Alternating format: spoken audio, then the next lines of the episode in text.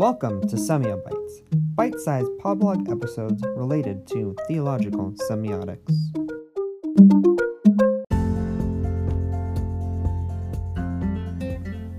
Hi there, you're listening to a multi part episode, so be sure to tune in and subscribe to catch all of this series of episodes to fully experience this topic. And so, if we could get a significant amount of money pointed his way and relieve him of other responsibilities, it would give me some reason to be optimistic about that project and the path forward. I, again, uh, scalability and time remaining seem to be the key factors. Absolutely. You know, if, if we're going to experience the Pliocene, never mind the self-reinforcing feedback loops, never mind the the obvious amount of methane going into the atmosphere, never mind the permafrost melting away. If we can somehow get to 2030 and not enter the Pliocene, then we might have a chance. Yeah. But already, the rate of change far exceeds the ability of vertebrates to keep up. In fact, by 10,000 times, and mm-hmm. that's that's using a very conservative rate of environmental change. And the same for mammals. Much it, things are proceeding too quickly for mammals to adapt as well. And as vertebrate mammals, we fall into the category of ought to be concerned about that, and maybe it's time to start living differently. Yeah. Well, I want to go back to your book for a minute. Um, again, I confess openly that I haven't finished reading it yet, so I'm kind of zooming out to the title level of the book. But I want to tie what happened to you from your going and living in the desert kind of, you know, off the grid time to the property that you have, I think it's in Belize, South America. That's that's uh, my partner's property in Central America, Western Central Belize. America. Okay, uh, and and how do those connect if they do at all? Right. And then the real question that comes up is in the book Only Love Remains, I'd like you to unpack the choice of that title. I love the dancing at the edge, edge of extinction because if we can't find something to dance about in the face of death, then we're not the humans we ought to be. I mean, I, I kind of get that. But how does anything remain, especially what is love if there's no loving and beloved? Right. I'm getting kind of philosophical on the on that yeah yeah idealistic side, but I'm really curious about that. Sure. The title came from a speaking tour in New Zealand, and my partner and Kevin Hester and I spent a lot of time in Kevin's too small of a vehicle for those three large people and all the camera equipment to go with it. And so we talked a lot about the nature of the world and our philosophical outlooks and so on. By that time, I had been making videos that I ended each of them with At the Edge of Extinction, Only Love Remains. And so I've written and thought about that phrase for many, many years. And we began talking about a film. And so my partner is a professional videographer she was contemplating making her next documentary film, and that would be the title of it. Only Love Remains, Dancing at the Edge of Extinction. And the three of us, you know, spent a lot of time together in close quarters, as it were. And we encountered a lot of people on this speaking tour, groups of two to 200 along the way. And almost every group commented on the fact that we were not, we didn't appear to be bleak, disappointed, disconsolate, that we appeared to be actually enjoying ourselves. And our response was almost always the same how could you not? None of us was ever promised another day. Right. None of us was ever promised that we would get to be here in physical form ever. The odds against any one of us being here exceed the odds against plucking a single atom at random from the universe. We know hmm. enough about genetics and enough about the size of the universe to make that statement with great confidence. And yet here we are. Here we are with the, with the eyes to see where we are and the brains to wonder why. And if we can't enjoy ourselves, if we can't dance knowing that we're the, at the edge of extinction, then we're truly some gloomy folks. Yeah. Yeah. We're the most unlikely of creatures in the most unlikely of places in the most unlikely of times. Right. I mean, Carl Sagan's blue dot, right? Mm-hmm. The little tiny blue dot in the vastness of the universe. And here we are, able to enjoy our time while recognizing that the cost of our enjoyment includes extinction of non-human species. It includes fouling the air and dirtying the water and washing the soil into the sea. And mm-hmm. none of that is particularly my fault or your fault or you know, we, we can't point to a single person and say, well, that's your fault. If we could, then we could fix it, right? We just remove that person from the system, put them in jail, whatever. but no, it's the collective wants, the desires of 7.7 billion people that is driving this thing. And, and, and you can't really blame people in so-called third world countries who want the same kinds of things that we have here in the so-called first world countries. And right. that's true. And how are we to deny them? Well, exactly. I mean, what what sort of exceptionalism or privilege can we appeal to that says, you know, I have a right to sit in a 1,800 square foot home and air conditioning, and you know, be able, coronavirus notwithstanding, be able to pretty much leave and go anywhere and do anything and buy anything that I can afford. Who are we to say, oh, that's my privilege and not yours, Ugandan or Kenyan or you know, pick your pick your least developed country of, choice. So, Absolutely. Yeah. Absolutely. And and who's going to convince us to do that anyway? And yeah. now that we know about the aerosol masking effect, the rate of environmental change is proceeding too rapidly already. You want to speed it up by a couple of orders of magnitude? Uh, I don't think any of us want to do that. So, it the the book, writing the book, for me, opened up a a lot of these philosophical ideas that I'd been pondering since I was in my early 30s, and so I went back and reread and tried to figure out what I'm doing here for this short time on this small blue dot. And I hope it encourages other people to do the same, to think about what it is you're doing here. Why are you even here? I used to go into classes when I would guest lecture, and I would be introduced by the teacher. I'd be on some sort of speaking tour, and so then I'd thank the instructor of the class and I'd ask the question, Why are you here? And yeah. I meant it at a far deeper level than they heard it. So I'd ask the question repeatedly because the first time, you know, I say, Why are you here? And they say, Because I won't pass the class if I'm not here. I said, No, no, no. Let's think a little deeper than that. Why are you here?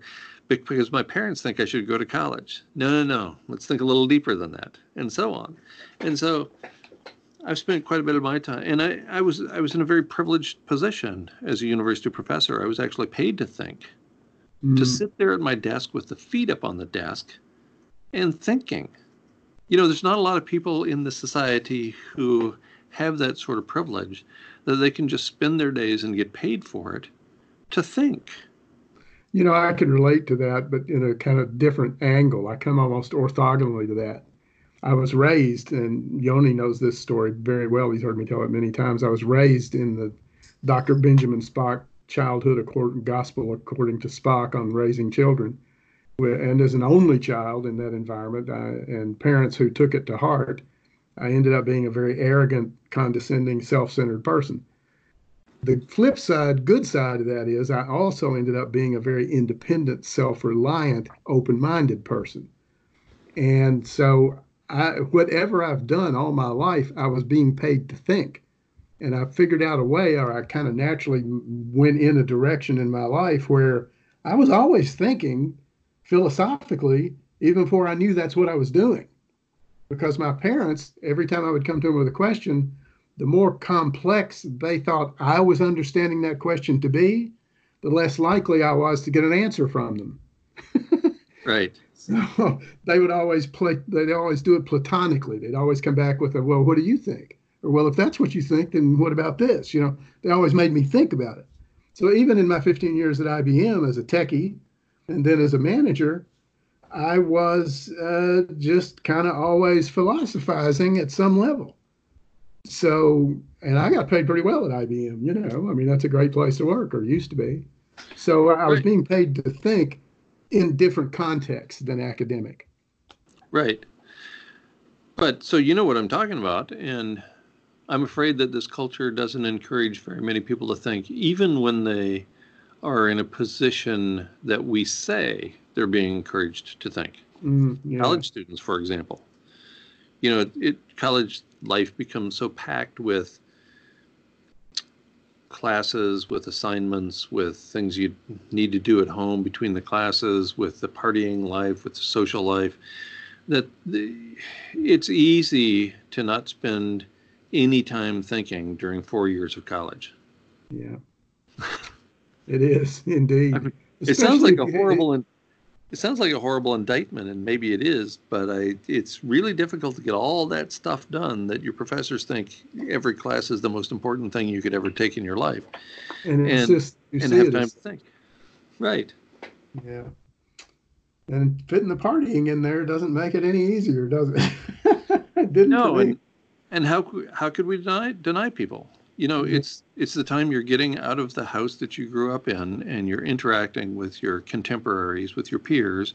You're mm-hmm. learning who you are, and Well, I, if, I, I'm sorry. I, uh, wait, go ahead. if that doesn't include a lot of socializing, a lot of social interactions, then I think we're missing a big part of the point. Yeah, we'll never learn to dance at the edge of extinction if we don't do that. Right. Exactly. Well, I think, Guy, we're kind of coming to the close here, but I want to kind of zip my lips and turn it over to Yoni for anything he might have to add or ask. Um, I think you primarily answered my main question, but the I guess the other question is: given all this knowledge, given the situation we find ourselves in, what is the practical takeaway for our listeners? What can they do that actually helps instead of causing a bigger issue? You know, I suspect most of us have relatively little influence over anybody. I mean, I hate to downplay our importance because we all think we're pretty important. But in my life, anyway, I've had interactions in any given year with a very few people. That continues today. I have a few friends. I have the woman I live with and I try to not make their day any worse than it would otherwise be. So I try to focus on the very local. I, I try to treat people with decency and with respect. I try to t- treat people like I would want to be treated, in other words. And I think we can all do that. And a lot of us don't.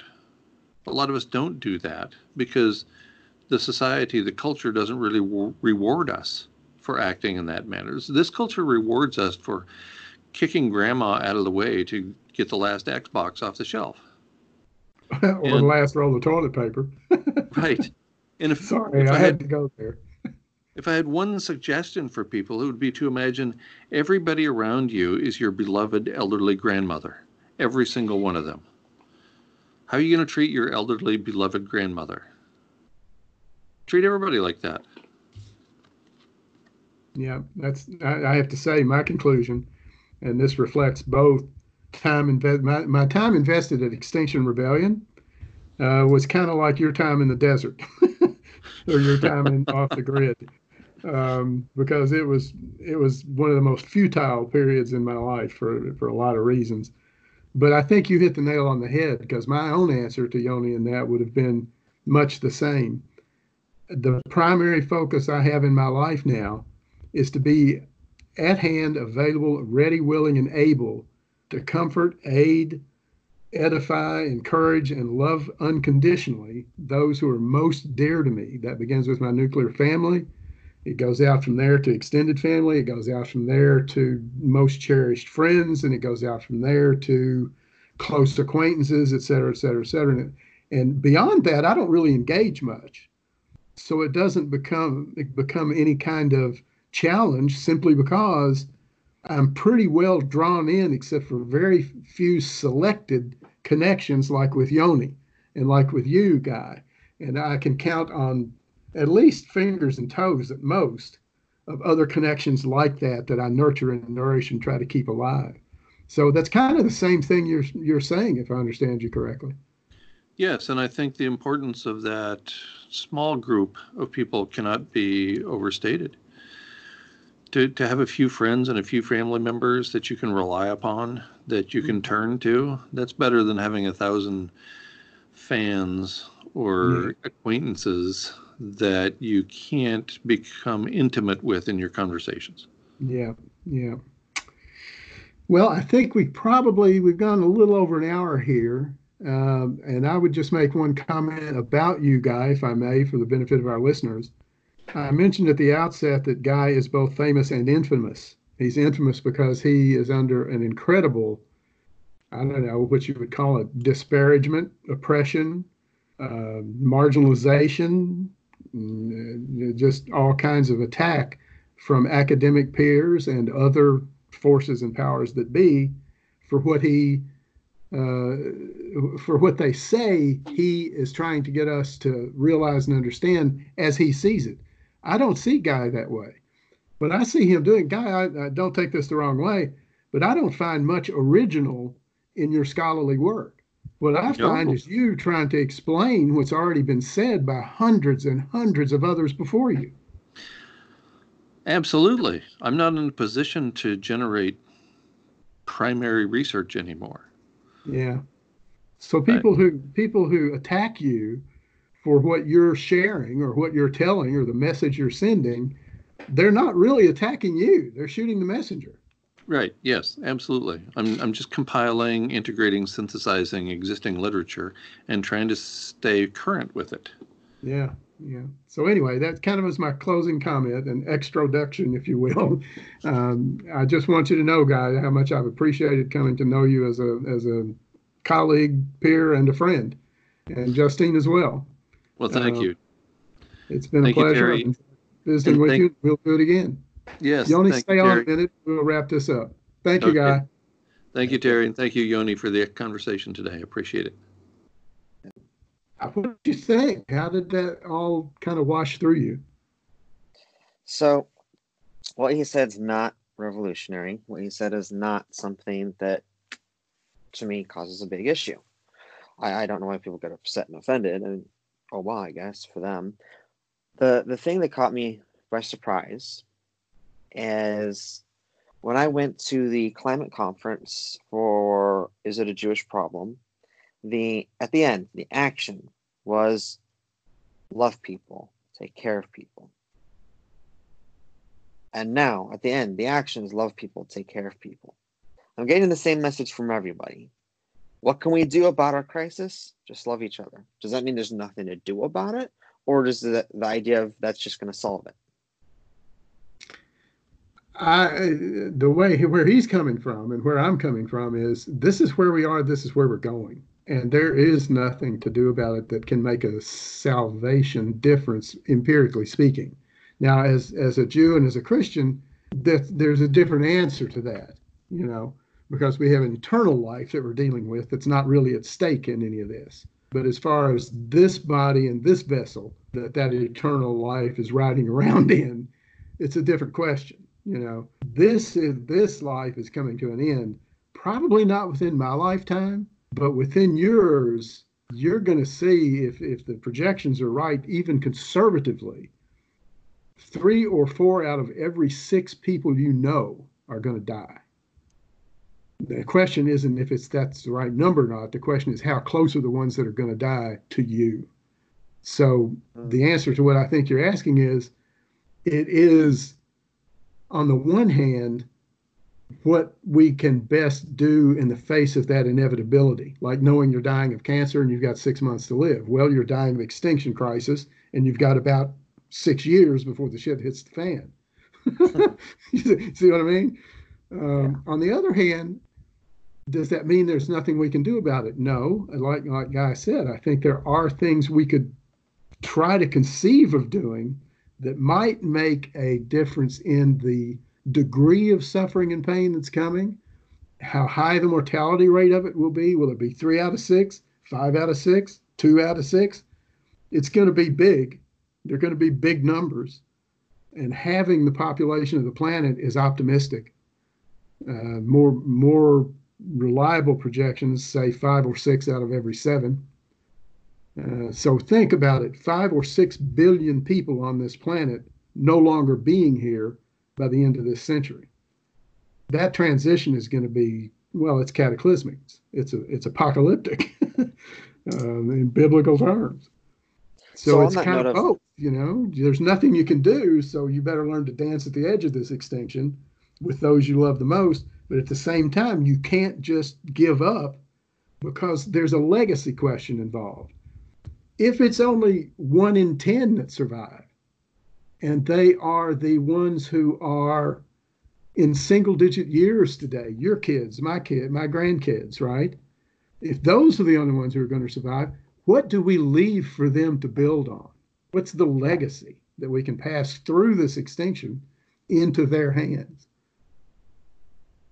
No, to me, those are the that. two big questions. What's my legacy, and how do I dance at the edge of extinction? So it's interesting on the apocalyptic end. Um, I know for our listeners, this is going to air several weeks from now, so they're that that's me saying, hey, right now where we're at, we're at what would be today? Today is the twenty second of 22nd. March. Um, on the Jewish calendar, it's the twenty sixth of Adar, and right. so one of the things that we do throughout the year is we read all Torah. And we divide them in to weekly components that we call the parsha.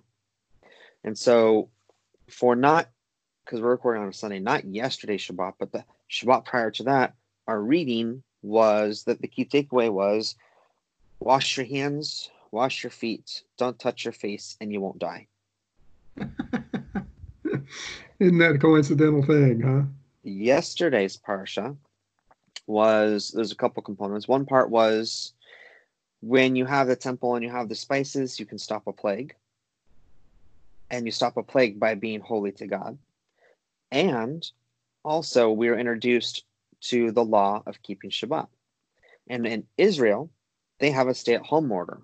So, this is for the modern Israel, contemporary Israeli nation we have today, this will be the first time in its history where it's been as close as possible to most Jews keeping Shabbos. Which is fascinating because we, we have this concept within Judaism that if every Jew kept all kept the same Shabbat, we would enter the Messianic age. We would have a king who would fix the world, there'd be world peace, and we'd enter into that new era. So it's interesting how a small little bug that's not technically alive can ravage the world, bring down the greatest powers, stop a world war, annihilate nations, and possibly set us into a new future. So, okay, I, am not disputing any of that. I mean, I'm, I'm already resonating with it very harmoniously, and you know exactly what I mean by that.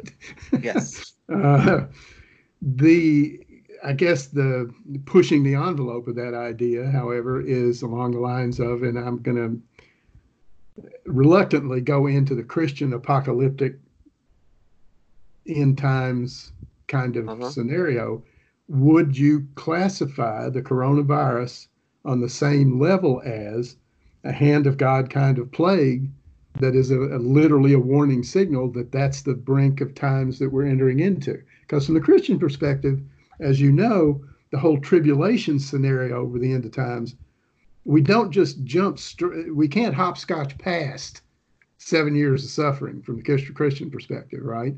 Now, I think it's arguable if I if you wanted to go into that eschatology, I think it's ar- arguable that we've already been there well over two years, but it hadn't gotten great tribulation serious yet. So there's a you know you know this story as well or better than I do. There's a, a, a the tipping point between the tribulation and the great tribulation, right?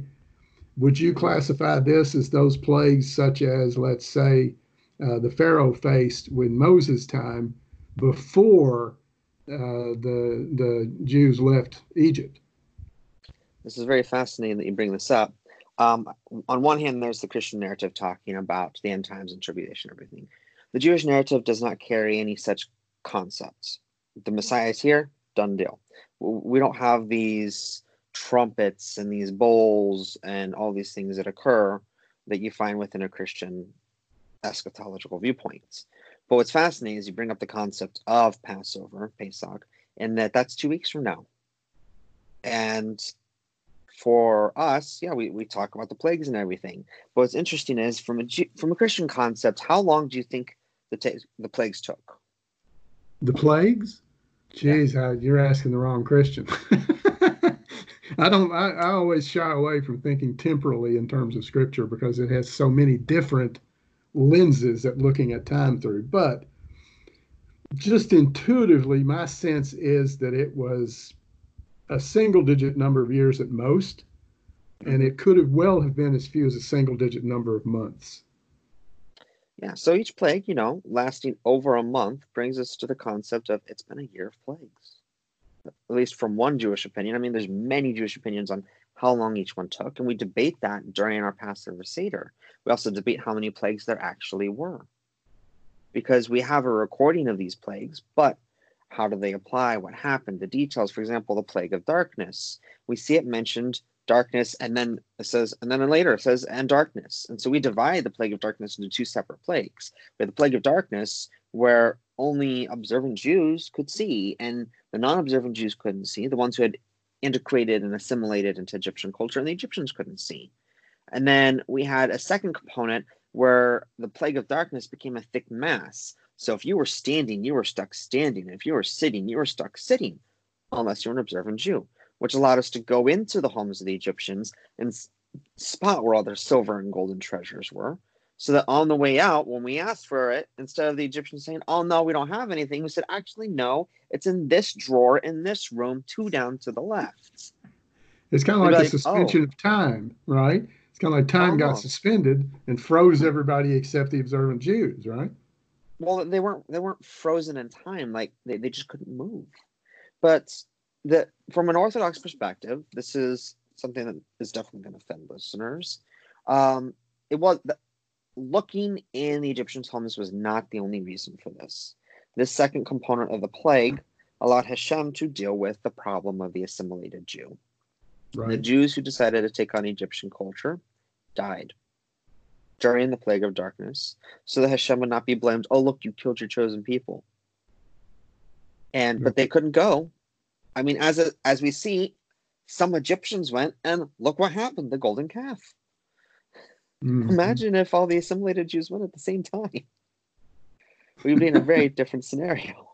Yeah. So, I mean, in regards to the plagues and everything, is this similar to plagues? Yeah, it definitely feels similar to plagues. But we also understand these plagues didn't afflict everybody. It only afflicted Egypt, who was the taskmaster. And so mm-hmm. I have a hard time saying COVID 19 is a modern plague in, in that regard, a modern machos, because it's, I mean, it's affecting the, everybody. It is an equalizer. Nobody's immune. Nobody is safe. And our quarantine measures that we're doing and taking into place are not going to stop people from getting sick and dying. They're just trying to slow it down so that hospitals can ramp up what they have available. Flatten, flatten the curve is the is the bumper exactly. Stick. Yeah, flatten the curve, not not eliminate the curve. We can't do that. Just flatten the curve. Right, right. I, I had the. It's fascinating to me. People are all. It, this is the most alarmed that I have seen in mass since the Bay of Pigs Cuba missile crisis in October 63, 62. Yeah. This is the most global alarm that I've experienced since then. Uh, and it's kind of fascinating because the the when you look at COVID nineteen, you want to find other historical events, right? And mm-hmm. say, okay, how does this stack up against that? Well, the nearest uh, like event, it, it's somewhat categorically different, but they are play uh, they are a pandemic, and they uh, pretty much equalize. You know, they aren't selective about their victims, but it's the Spanish flu of 1918. You know the one I'm talking about? I've seen a lot of people say this. Yes. Well, I have not seen. You tell me if you've seen anyone bring this point up. If you go back and look at it, and I didn't have to go very far to find this out. The Spanish flu of 1918, like every bacterial and viral infection, has two phases. The first phase came, comes typically in the spring. Think about it spring fever, spring cold, summer cold, right? I get those. I've had those kind of off and on most of my life. So the first wave of these kinds of epidemics and pandemics, of flu-like, cold-like infections, tends to come in the spring. The second wave of the same bug comes in the fall. For the Spanish flu, something like 15% of the morbidity, morbidity and mortality occurred in the spring. 80% of it, 85% of it occurred in the fall. Yes, and I, I think what we're going to see with COVID 19 is going to be different than that. And the reason is the Spanish flu, like a lot of cold situations we have, they are more effective in colder weather. and warmer weather, they, the bug dies out. This non living thing dies out. That's fascinating. Uh, but it, it can't survive as well in warmer temperatures, which is why we see winter winter months where we're going into the spring, it's still colder outside. We're going into the fall, it's starting to get cold. That's why we see it more virulent then and not as much in the summer. Whereas COVID 19, there are countries with warm weather and it's there and it's thriving. We're not going to have a break in the summer like we normally have. I see what you mean. Yeah. Yeah. Plus, I mean, let's be honest about it. The conversation we just had with Guy it's going to be getting warmer longer this fall. Yeah. it's not going to go away as quick as it has in the past. Uh, and I will say, spring here in Florida is warmer than any spring I remember before. Every time I watch the weather, they compare this day's high and this day's low to the historical record, and probably mm-hmm. more than half the time we're breaking the records. Yeah. So, so it's, I, I, don't not, see us having a typical split. Uh, yeah, that's it's it's going to get it's going to get a lot worse before it gets better. And if there's I've seen some one, individuals, some folks have said we're at 18 months is how long this is going to take. Jeez. I mean, in odd. Portland, we're one week in. wow. Florida's about, I would say, three weeks into it. Yeah. Um, how do how come you say Portland's only a weekend? It seems to me like you've been in it at least a, a weekend for the school closures. Oh, okay, all right. So, but like a weekend for people trying to do something. First case report. So here's the problem, and again, I'm talking from a end of March perspective, right? We don't have the testing available. Yeah. We have some tests for those who are serious cases to confirm if they have it or not. But hmm. Joe Blow on the street can't go get a test. Yeah. We don't have the resources. So yeah. the number of reported cases is less than 200 right now. And the number of deaths is four. Right. And that number is going to skyrocket by thousands to ten of thousands once you start testing people. I think we're so. I think... not seeing the bigger picture here, which is my frustration with our Oregon governor because she has chosen to not lock down, to not shelter in place. And in coming days, there's going to be a war between the mayors of the metro area and the governor. And I guess the way I view it is to save a life. The Hebrew term is pikuach nefesh. Is of the greatest responsibility. We're even told to break Shabbat to save a life. That, that that's how big of a deal it is. Okay. Wow. So yeah. to save a life, we have this utmost obligation. And if we know by doing a lockdown of two to four weeks can save one life, we need to do it. And the governor is waiting. Well, it's I haven't seen it be bad enough yet. Not realizing that not everybody's symptomatic, and it takes 10 days for these symptoms to appear. By the time she sees it, it's too late. Speaking of that, one of the most, I mean, you go to the World Health Organization, you go to the CDC, you go to your local state, county, city government, and the federal government, and look at public health advisories on how to deal with this.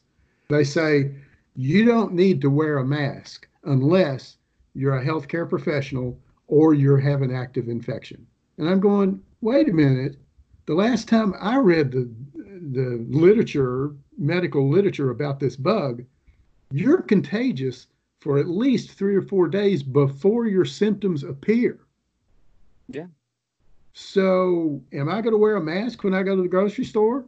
I think so, because I'm going to be in there probably less than six feet from a few people who may not have a single symptom, but may well be the typhoid Mary for Osceola County. I'm exaggerating, of course, but you see my point. Yeah. So here in the stores, we have out of sev- several supplies. It's very hard to go shopping for groceries, but we have social distancing. You're not going to be within six feet of somebody while you go grocery shopping. It's not going to happen. So we're implementing that as a people. We're implementing that. Yeah. The governor said, yeah, you should be as distant as possible. So everybody keeps a six foot distance in the aisles and everything. The Costco here had limited 50 people in their store at a time. And so yeah. we're seeing these measures being taken. Uh, Target had announced that you pull up, they'll bring it to the car. I just got an email from Best Buy last night saying no one's allowed in their stores anymore. You place a web order and you can go park in the parking lot, let them know they're there. They'll come and they'll put it in your trunk for you. And at that time, if there's anything else you want, you tell them and they'll go shopping for you. So that's that's the kinds of measures I think that make a lot of sense. And it's fascinating though, and of course the Trump menagerie when they do press announces and press releases and all that kind of thing. And I wonder if your state governor did the same thing. I know Florida's did. When they go before the cameras for the photo op to do a press release about this stuff and about you know self distancing and all that, are they six feet apart? No. No. And what do they do when they get there and when they leave? They shake, shake hands and they pat each other, right? And I'm going, you're not really walking the talk. yeah, sounds about right. So I mean, it's kind of. I mean, in the end, we'll see what happens, but I think it's interesting. Com, uh, it's just an interesting concept that COVID nineteen may be making people deal with climate change when they normally wouldn't have, because of how they're responding to COVID nineteen. Uh, that's that's a two and two together that I'm sure not everyone will do that calculation. I'd be surprised if that if if the, if COVID nineteen motivated fifteen to twenty percent of the people who are on the fence about climate change, much less deniers, yeah. I would think I would consider that a huge step forward for the climate crisis movements. Well, I'm not saying necessarily that it's causing people to be environmentalists or to respond in that way, oh, but oh, I'm saying is that people aren't going to movie theaters. People aren't going to malls. People aren't going on massive road trips. As a yeah. result of these stay at home orders, you're consuming less and causing less of a pollution in the in the end because you're not doing the typical American consumerism. Right. Think of it this way, though. Let's, uh, if you really want to kind of analogize it or set up a, a comparison between this and the climate crisis, suppose that around well, let's say September last year, the press had just kind of quietly started letting little scientific releases out that showed up once or twice a week, four or five pages into the science and technology section of the paper saying scientists are predicting that sometime in the late mid to late spring next year of 2020 we're going to have a seasonal flu Send questions, comments, and suggestions to semiobytes at gmail.com. Semio Bytes is a podcast co hosted by Yidbrick and SemioCity that answers Semitic questions via semiog analysis by addressing misunderstandings to build a bridge of shalom between Judaism and Christianity. Semio Bytes is a component of the Track 2 dissertation process at Portland Seminary for Jonathan Esterman and Terry Rankin.